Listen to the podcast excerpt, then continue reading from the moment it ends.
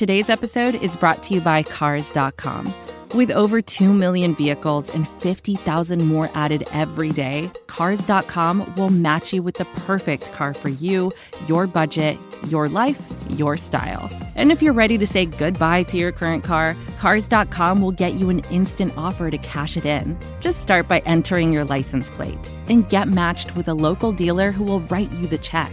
So whether you're looking to buy or sell, just go to Cars.com. It's magical. This is advertiser content brought to you by Frito Lay. Hello, I'm Chip Murphy, here to get you ready for the big tournament. Tonight we'll break down. We break down who will be cutting. Cut! What are you two doing? Sorry, Chip. Prez here got his feathers ruffled when I told him Ruffles has zero chance of winning the title. And I was letting Dip know that she is not taking into account Ruffles' iconic ridges. Guys, it's March. We have to start talking about the tournament. We are.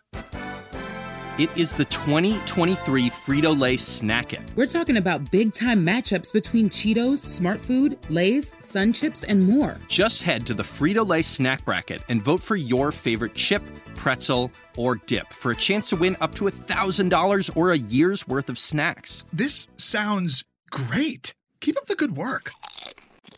Just go to fritolaysnackit.sbnation.com. No purchase necessary. Sweepstakes ends 4-3-2023. Void where prohibited. Here's worth of snacks awarded in the form of 52 coupons, each good for one bag of chips. See official rules at fritolaysnackit.sbnation.com.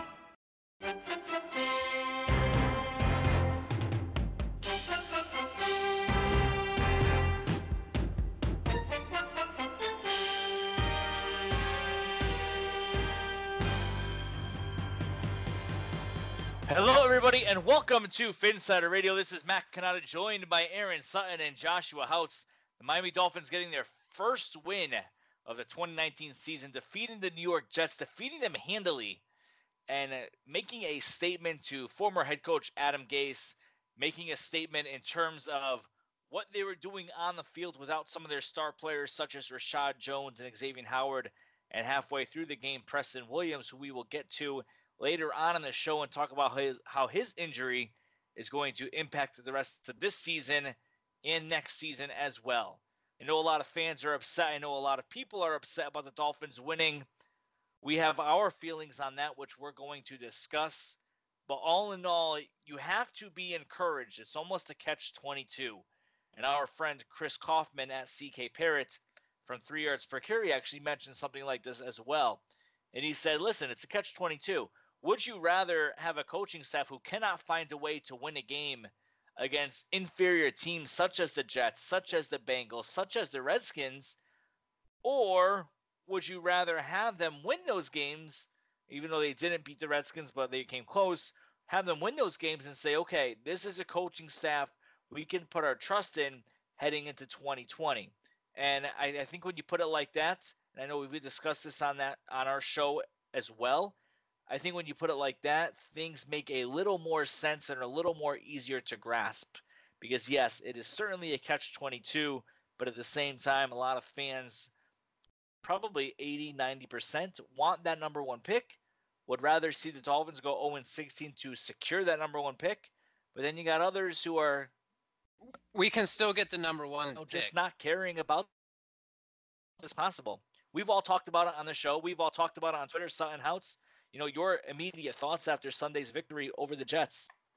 Well, first of all, I don't know if I got muted back there, but we can still get the number one pick, so it's not it's not out of the realm of possibilities.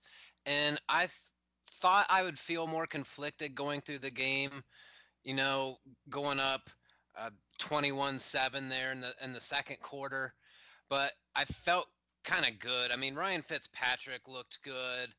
Preston Williams was playing well. The offense clicked.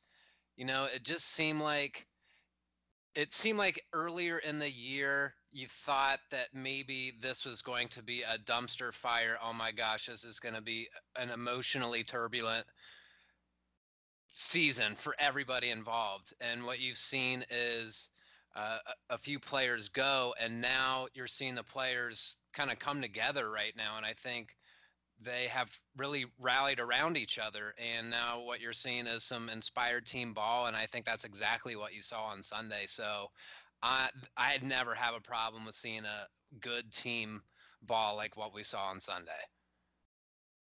Yeah, and for no matter how we as fans view this season, whether we want to tank, you don't want to tank, the coaches didn't want to tank, you know, the players didn't want to tank. If anybody, maybe it was the front office, but every week you see steady improvement from the team, whether it be coaching, you know, Fitzpatrick in the offense, the defense. I mean, you're starting to see steady progression. You're starting to see some of these young players, the young nucleus, you know, start to develop. And I mean, that is kind of what you want to see from this lost season. No one expected the Dolphins to make the playoffs.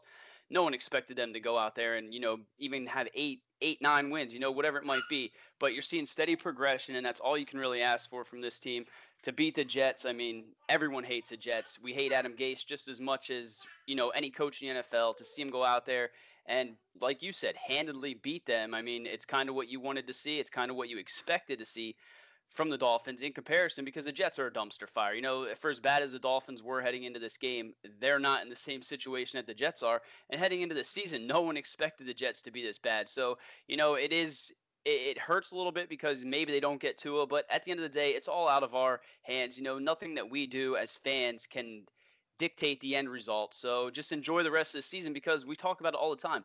You sit here and you wait for the season to get here and it flies past and then you're just waiting for football again. Enjoy these last eight games. Enjoy seeing the steady progression and it finally seems like the Dolphins have the right coaching staff in place to you know eventually lead this team to good things. I said it on Twitter yesterday, I believe it was, on Monday. You know, we all like to root for something, right? Because it's fun. That's why a lot of us play fantasy football. That's why people bet on sports.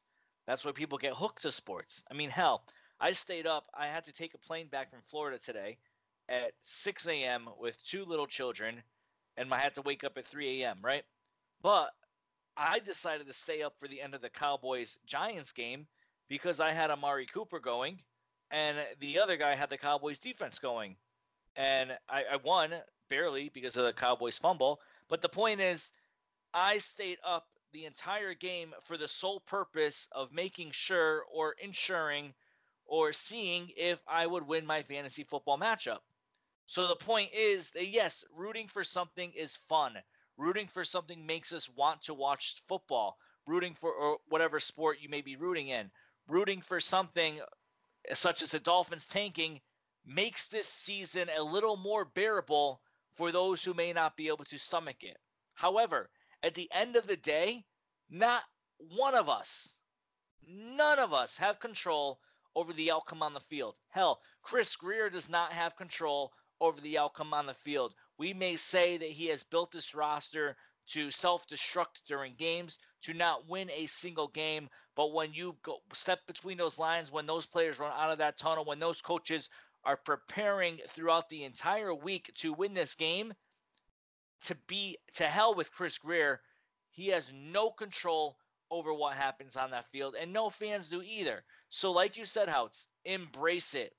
Whatever happens, happens, and let everything work itself out because if you sit here, if we sit here, and if anyone else sits here and says, "Well, I, I'm hoping the Dolphins get the number one pick, and the Dolphins must get the number one pick," well, now they're in danger of not getting the number one pick. So now, are you going to be miserable the rest of the season, or are you going to root for wins? Do so. You know, for me, I'm taking it week by week. I love seeing the improvement in this team. It shows me that this coaching staff is probably the real deal I know very small sample size, so you can't make any definitives, but small sample size shows they're on the right track. You got guys like Mike Gesicki breaking out this season, had a phenomenal game against the Jets. DeVante Parker against his former head coach had another really nice game. You look at a guy like Preston Williams having a really nice year. Mark Walton, who was cut by the Bengals, having a nice year, although he was suspended for four games. But the point is, again, I'm making another point here. This coaching staff is developing players that have not been developed before. And now we're seeing the fruit of their labor, the results of it, and how this is all going to carry over from this season until next season. Both those head coaches just on on opposite sides, just the different storylines that have applied to them. I mean, think about where Adam Gase has where where he was and where he is now. I mean, think about how we felt about him at one point. Think about how we felt about Adam Gase when he helped lead the Dolphins to a 7 and 2 end of the year to make the playoffs. And he was getting close to doing it the next year too, and we were getting ready to say, let's just make him the king forever. At least I felt that way at some point, and now look where we are with Adam Gase. And now that you look at Brian Flores and how we felt at the beginning of the year when you're getting trounced by Baltimore and you're getting trounced by New England and you're getting trounced the first entire uh, first quartile of the season. So we didn't really see any good football until after the bye week. And now what we're starting to see, like I was saying earlier in the shows, the guys are coming together and it seems like uh, there's a little bit of cohesion here. So uh, ironically enough, despite how it's been set up for them, these guys are actually kind of rallying around each other. So this is we're going to get some more glimpses here in the next uh, few games. But even from now until the end of the season, we might have a wildly different opinion at the end of the season about this coaching staff. So, one game at a time, but savor what we just did to the Jets. That picture of Adam Gase just sitting by himself on the bench looking at his playbook is going to, I think, going to be etched in his coaching legacy. Yeah, and it's just crazy because at one point, I mean, this guy was the you know a young offensive mastermind. I remember Stephen Ross even called him a young Don Shula, and just to think at where he is right now, you're absolutely right. And I mean, I think that we were some of the few that you know we were going through our coaching candidates on the show, and we kind of talked ourselves into Brian Flores after reading through his resume. It took a few games to finally see that fire and and to see you know it all start to come together. But it does seem like you know things are trending in the right direction just to touch on the first pick, I mean, if there's anyone that you know, I, I think I can say here, I can clearly state that I would rather have Tua Tagovailoa than any of these other quarterbacks in this class. But if the Dolphins, if that is their only, you know, hope if their only hope heading into this draft was that they were going to tank this bad and have the surefire first round pick, like that's a little bit alarming to me. I think it'd be naive to sit here and say that is the only quarterback they're heading into this draft, you know, with their eyes on. They've been doing extensive work on the entire class. So just because they might not get Tua, you know, it's not the end of the road. We saw a guy like Daniel Jones. Everyone hated that pick. No one liked Daniel Jones. And you're starting to see that he can be a franchise quarterback. Same thing with Josh Allen. So just let things play out. Again, it's out of our hands. And eventually, you know, if the right people are in place, the good the good will eventually come. And we still and what, play the Jets. We still play the Bengals, and the Jets play the Bengals. So there is still some opportunity to get the number one pick. A lot of football left to be played. One person who won't be participating in a lot of football left this season is Preston Williams, who injured one his wrist during the Jets game, and then two tore his basically, but they didn't say torn ACL, but they said he suffered a ACL injury, which means that he is going to be out for most of the offseason, almost all the offseason, and probably won't be back until the middle end of training camp in 2020. Preston Williams having a phenomenal year, the undrafted rookie free agent. If not for the terrible pro day showing that he had, in addition to the domestic violence issues that he was facing, he would have been a day two pick. We've talked about this several times on the show. But he is the real deal. He is legit. He is going to be a force to be reckoned with in this Miami Dolphins offense and in the NFL for years to come. Big bodied receiver. Even when Fitzpatrick is throwing in tight windows, Preston always almost finds a way to come up with it. And if he doesn't, he at least gets his hands on it, which shows that there is promise there and that he can keep improving to get to where he needs to be.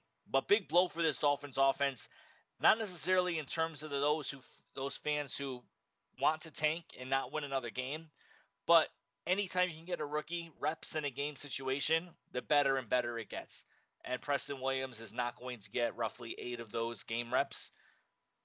So, you know, that, that kind of hurts him in his development, but I'm sure he will be back bigger and stronger than ever. The ACL just it's an injury that these players have just been amazing at recovering from. I don't know how else to put it. I mean, I feel like I would be out for three years and I'd have like one of those leg braces with the spikes coming out of your knee. Like I would be a complete mess, and these guys just bounce back nine, ten months. And uh, yeah, it's a grind.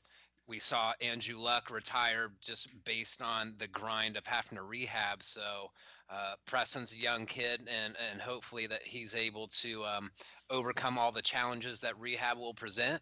Uh, but hopefully, after all is said and done, that he he comes back ready to go in the preseason, and uh, probably be unrealistic of us to expect him to just come on the scene and explode and and take over like we we saw this past Sunday against the Jets.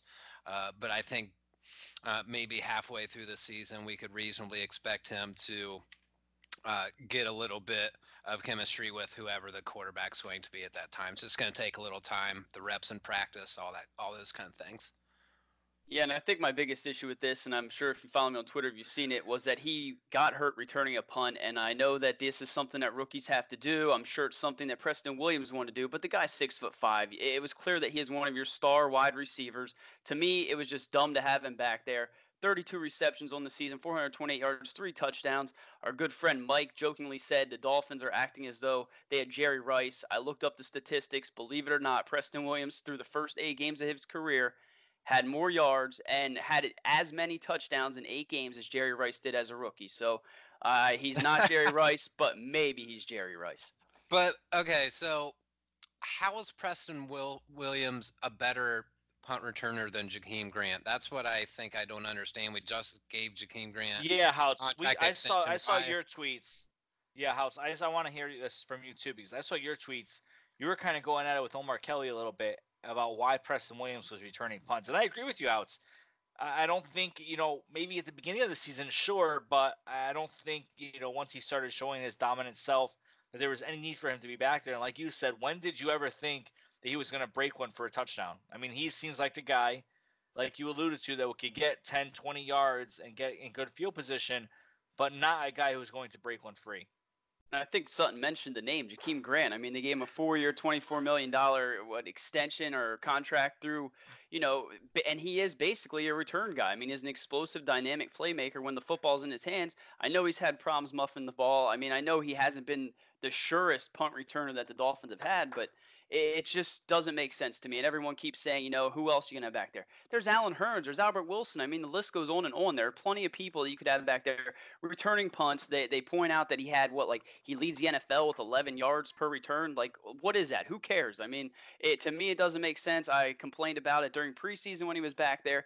I mean, even then, you know, he was just all potential. You st- saw it through eight games, how valuable he is, how good of a receiver he can be. To me, it just made no sense. I did the research. The next tallest receiver or punt returner was six foot one. I mean, it's just not something you have a six foot guy do. And again, Preston Williams was never going to take one to the house. It makes no sense to me. And to see it go down the way it did, the guy's out. I mean, he might not even be starting the 2020 season. It's it's ridiculous to me. And whatever quarterback the Dolphins draft will not have that opportunity to work with Preston Williams in OTAs, in training camp I mean, at least the early part of training camp, in the mini camps, it, they're just not going to be able to form that chemistry that you want a rookie quarterback to have with one of their best wide receivers. It's unfortunate, unless uh, you know, the Dolphins maybe trade for Cameron Newton. And that would be interesting. Or they just put Mike Gesicki out wide.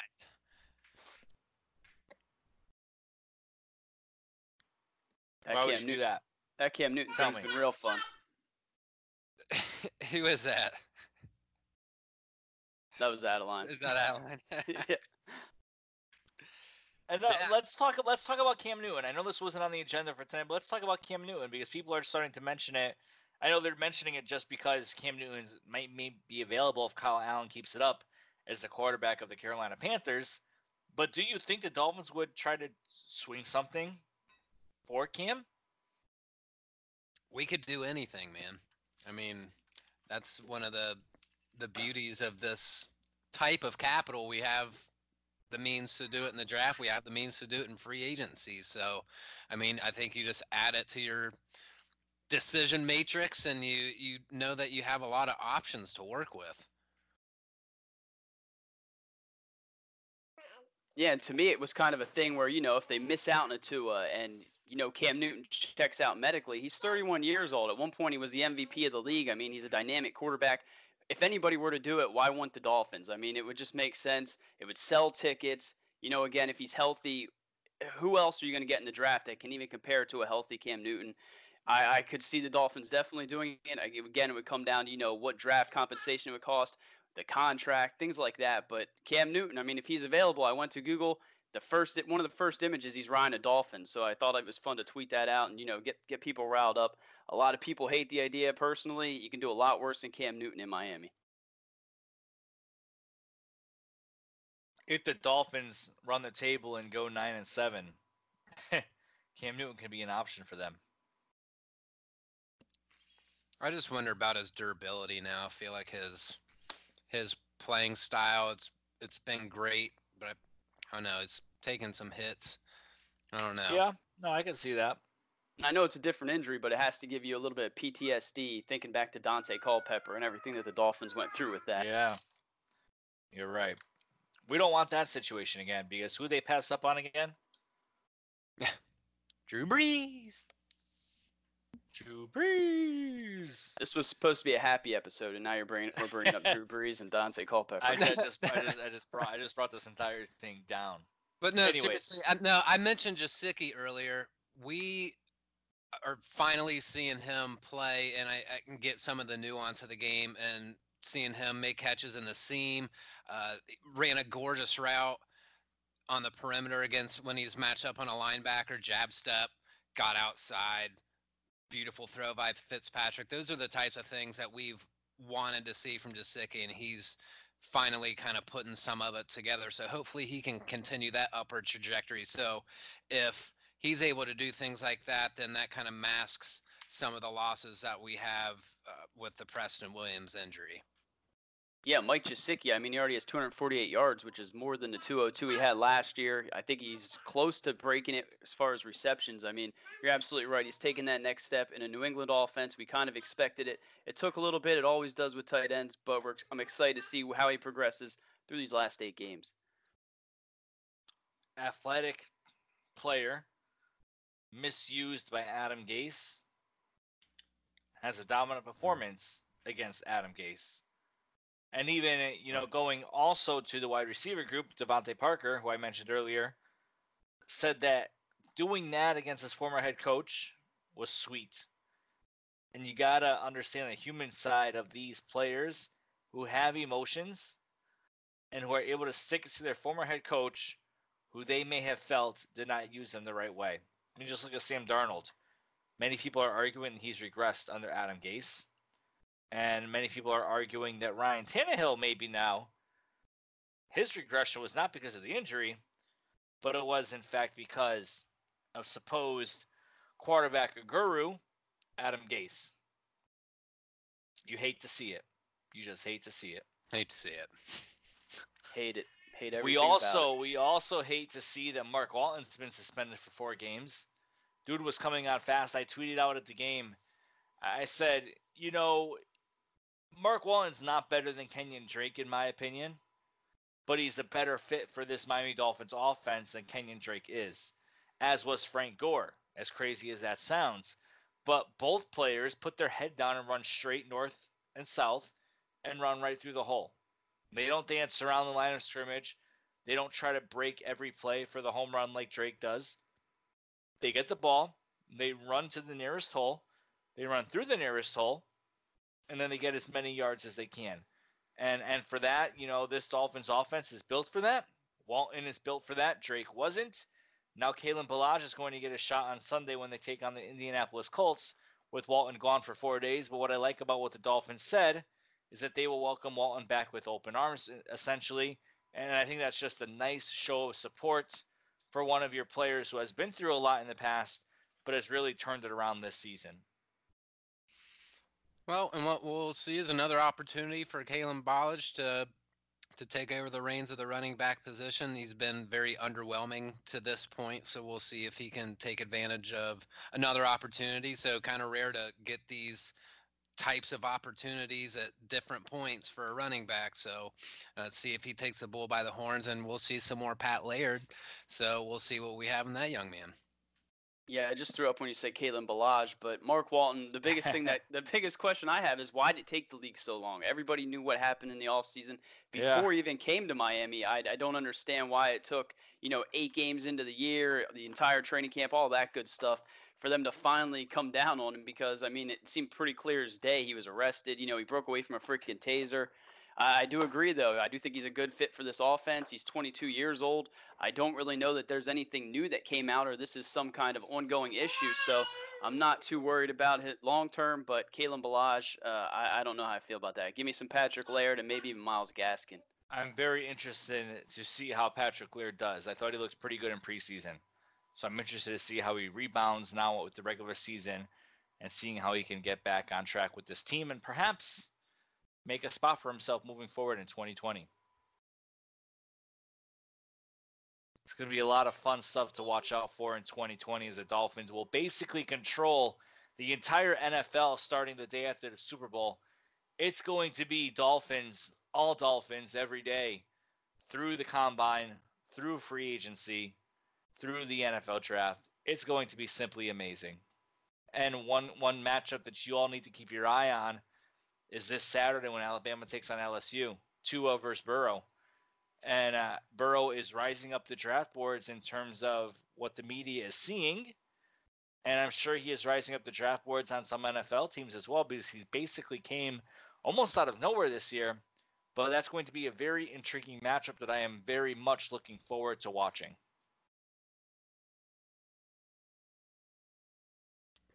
You get to see both quarterbacks go against elite defenses, and that's one of the things that you want to see with the quarterback coming into the NFL. You want to get those litmus test type games on tape and see how they respond to that type of competition. So it's going to be a, a, great thing to evaluate these quarterbacks and see how they handle this type of game.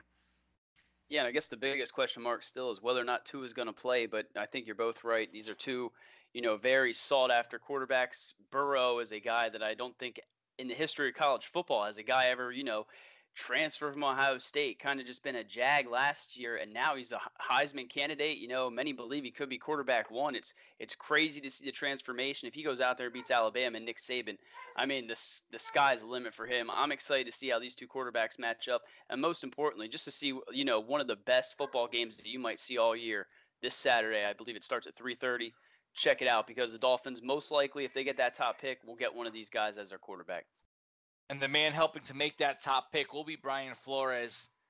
And, you know, midway through the season now where we're here. So I think it's time to do a nice little check in on Flores to see what, how he's been doing. And I think we all kind of touched on this during the show, but something really more formal, more brief than, than kind of what we touched on.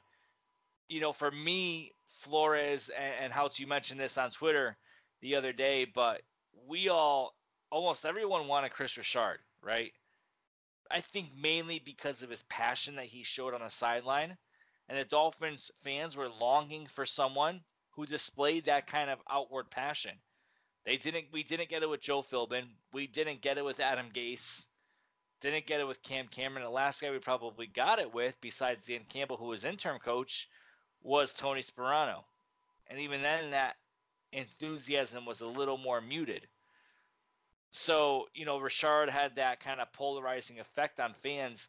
And, and, you know, nobody, when, when we heard that Brian Flores was interviewing, nobody got very excited about that. And then on this very show, we started reading off his resume, what he's accomplished, different things that people have said about him.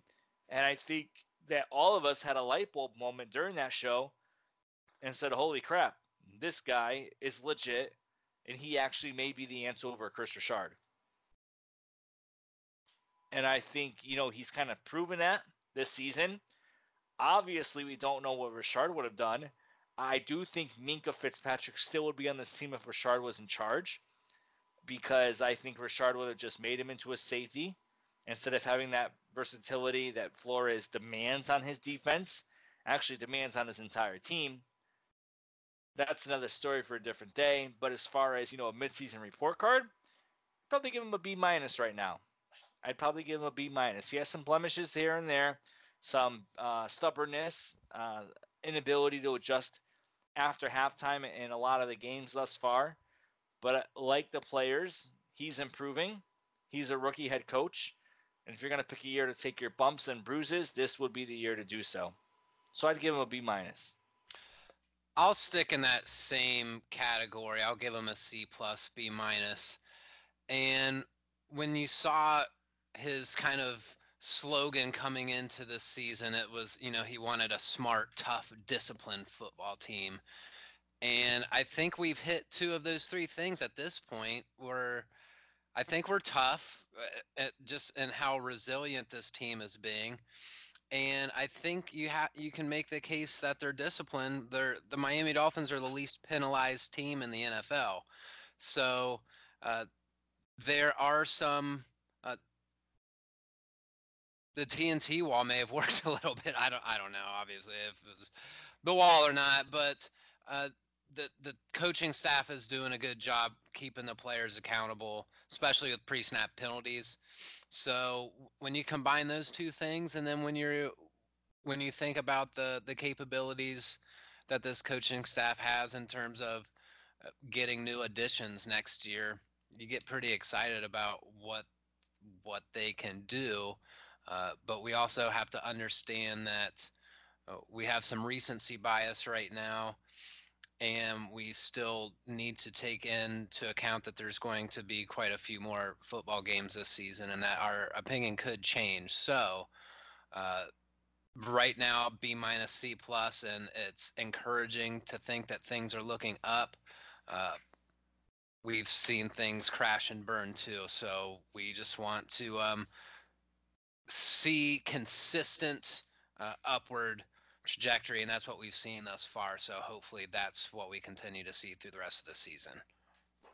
Yeah, and I'll try to be a little different because you guys both hit in the same area. We'll go with an A minus over here. I mean, you talked about the passion. We saw it Monday night against you know the Pittsburgh Steelers a few weeks ago, where he said, uh, you know, they they overturned that one call, and he was just irate. I think if you read his lips, he said "f out of here" with that BS. He was upset, very angry, very vocal, and you're right. You see this team; they're the least penalized compared to those Adam Gase teams that just seem like, you know, they kept shooting themselves in the foot. You ask for upwards trajectory. It's kind of what you're seeing. You know, he's getting the most out of guys like Raekwon McMillan. Um, you know, I mean, Taco Charlton looked like a reject and Dallas, came over. He's starting to make a name for himself. Vince Biegel, a throw in you know, in that Kiko Alonso trade is leading the team in pressure. So there's different instances of these guys, you know, starting to show their talent, and he's bringing out the most in these players. The players have never given up, other than you know maybe Minkah Fitzpatrick, who didn't want to be versatile. Uh, you know, even Kenyan Drake, you know, until his last days, you know, he, I don't think he ever vocally said he wanted to be traded or wanted out of Miami. So for him to take over this roster, a team that was depleted, you know, even before the Tunsil trade and the different moves that went down, I mean, he has what many consider the worst roster in the NFL. He's won a football game now. I see no reason why he's not going to win two or three more by the end of the year. Again, things can change, like you said, Sutton, in with the drop of a hat, but what we see out of Brian Flores, given this roster, you know, given what he's in, came in here and inherited, I'm going to give him an A minus just to be a little bit different than the two of you. But I think we can all agree, you know, if he continues doing what he's doing now, the Dolphins have the right coach in place. They have 130 million dollars in in 2020. They got all those draft picks. If they can hit on any of those picks, I mean, this could be this is the most important offseason in Dolphins history.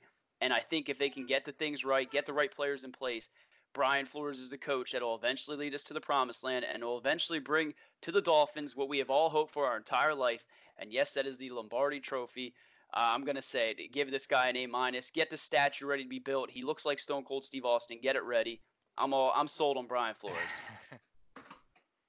a minus. That's bold of you, but I like it. I like it. I had to be I had to be different, so we'll go A minus. I was gonna say A plus, but then I'm just I'm just a homer jerk. Then you're just a, you're just a homer. Absolutely. All right, the Miami Dolphins will play the Indianapolis Colts on Sunday. November 10th. They will travel to Indianapolis. It's actually a 4:05 p.m. Eastern Time game, So if you're not a guy or a girl who watches the Red Zone channel, you have a few hours free in the early afternoon before you settle in to watch the Dolphins get their second victory of the season. They'll then play the Bills and then uh, the Browns, and that is a very winnable game for Miami. I think every game the rest of the way is winnable, to be absolutely honest with you, maybe except the Patriots. But this Brian Flores has his team playing hard and for him. And we saw that video in the locker room afterwards and we all are old enough or young enough to remember when every reporter was saying that Brian Flores was in immediate danger of losing this locker room. Seemed like the very opposite of that based on that video where the players were rallying around him, rooting for him, cheering for him, and giving him the respect that he rightfully deserves. I think we're headed in the right direction with this team. Anything else, boys, before we wrap up the show? Thank you, Baltimore Ravens, for beating the Patriots. And That was nice. I was shocked. Uh, Tom Brady actually shook hands with Lamar Jackson after the loss. I figured he would have ran back to the locker room without doing any handshaking. He did. He did. That was nice of him. And let's just try to remember that we could have had Lamar Jackson, but we got Minkah Fitzpatrick instead and then traded him. No, This was supposed to be a happy show, and you just made it sad. you can't say Lamar Jackson without me bringing that up. He's the new Drew Brees in my head. It's it's all I'm ever Yeah, gonna think about when I see him running rampant on But. I, I don't know that he would have had the same success in Miami that he's having in Baltimore. Greg Roman is the perfect offensive coordinator for his style of play. Absolutely agree. I mean, he turned Kaepernick into gold, right? So, uh, I think he's the right guy for Lamar Jackson. All right, son. Anything else? No, it was good to do a show with you guys. It's been a while. It's been a while. We've all been kind of crazy busy, except Houtz, who's been kind of holding down the fort for us. I did like But- one uh, podcast each week. I didn't hold down anything. Okay. hey, it is But what it this is. Was our, this was our first one since what, like week one? Yeah, Stop it. I think it's been like two, three weeks where we all, all three of us have been together. But hey, life it- gets in that's the way, been right? that bad.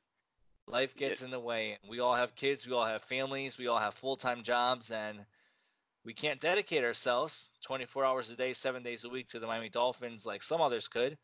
You know, good for them that they could do that. But, you know, we have to pick our priorities and choose our kids and family over Dolphins, and that's just the way it's going to be. I just made the podcast sad again. I'm sorry. That's been an ongoing trend. It's what we lots do. of sad, lots of sadness. It's- Hopefully, there won't be any sadness this coming Sunday again. Dolphins taking on the Colts.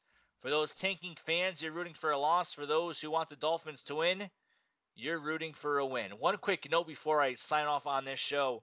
You know, I'm sitting in the Miami, uh, the Hard Rock Stadium on Sunday, and I'm looking around at all the fans, and the stadium was pretty full. And then I would say that it was probably 60 40 Dolphins fans, maybe even 65 um, 30, oh, what is it? 65 35. I'm, I'm terrible at math.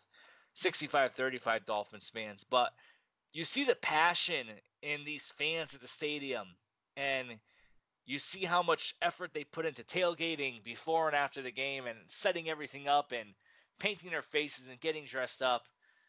Those are the fans that want to see the Dolphins win. And it's easy for us sitting at home, right? Waking up, rolling out of bed, taking a shower, doing whatever we do on Sunday mornings, getting ready for the big game. It's easy for us to say, oh, tank. But when you're actually spending your hard earned money every home game for the Dolphins, that takes on a little different perspective. And I was looking around and I'm like, you know what? These guys, the ones who root for this team week in and week out here at Hard Rock Stadium, they deserve to see a win. And the, the crowd was amped up for that victory. And I think, you know, those are the fans that the Dolphins on the field are playing for, the ones who want to see the wins rather than the ones who want to see the Dolphins tank. For Aaron Sutton and Joshua Houtz, I am Matt Cannata. Thank you for listening to Phinsider Radio. We'll talk to you next time. That was Phinsider Radio, part of the Phinsider.com and the SB Nation Network. Miami has the Dolphins, the greatest football team. We take the ball from goal to goal like no one's ever seen. We're in the air, we're on the ground, we're always in control. And when you say Miami, you're talking Super Bowl, cause we're the Miami Dolphins.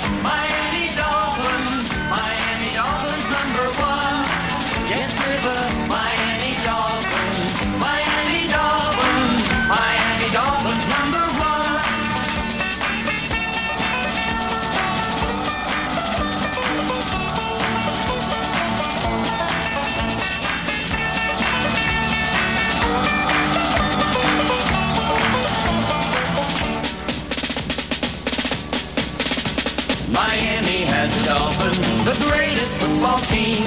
We drink the ball from goal to goal like no one's ever seen. We're in the air, we're on the ground, we're always in control.